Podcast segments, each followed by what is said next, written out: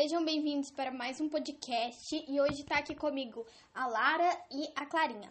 Hoje a gente vai falar um pouquinho sobre o Hulk é, e antes dele ser o incrível Hulk, ele era um cientista chamado Bruce Banner e os seus pais eram Brian e a Rebecca Banner. Bom, ele tinha alguns problemas familiares, principalmente com o pai dele, que tinha muitos ciúmes do filho, na verdade, da relação que a mãe tinha com o filho. E ele batia no filho e também bebia. É, teve um dia, num ataque de fúria extrema, ele acabou matando a própria esposa e foi internado numa instituição mental. É, Bruce, então, ele foi morar com a tia, a Susan Banner. E desde muito cedo, desde sempre, ele gostou de ciências, principalmente física nuclear, e fez várias, e estudou em várias universidades, mas se especializou principalmente em radiação gama. Graças aos seus conhecimentos, ele foi trabalhar no Departamento de Defesa Nuclear dos Estados Unidos.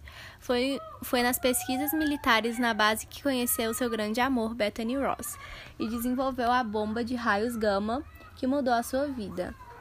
Minutos antes do teste subterrâneo da bomba, um civil acabou invadindo a área de testes, mas Bruce rapidamente conseguiu resgatar o homem o desviando e colocando em uma área segura, mas Bruce não conseguiu escapar a tempo da detonação.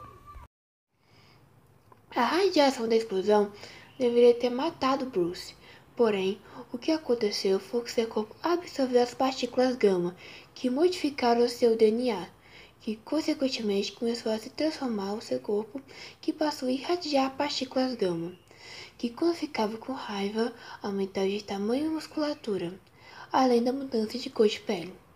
Ele se tornava um gigante verde extremamente forte e muito furioso, e uma das únicas pessoas que conseguia acalmá-lo era a Beth. Os raios gama é um tipo de radiação eletromagnética de alta frequência e é produzida na maioria das vezes por decaimentos radioativos ou núcleos atômicos instáveis. Ele é capaz de produzir vários efeitos biológicos, é, como a inter interage com as células presentes no tecido e isso pode interromper as ligações químicas, é, causando um incômodo não só das células, mas danos no organismo também. Bom, ele pode causar várias consequências, como mutações, tumores, anemias e mutações genéticas, que foi o que aconteceu no caso do Hulk. Bruce, depois do impacto de gama no experimento, causou uma mutação no seu DNA, fazendo com que se transformasse no Hulk. Foi isso. Muito obrigada por ouvir até aqui e espero que você tenha gostado de aprender um pouquinho mais sobre o incrível Hulk.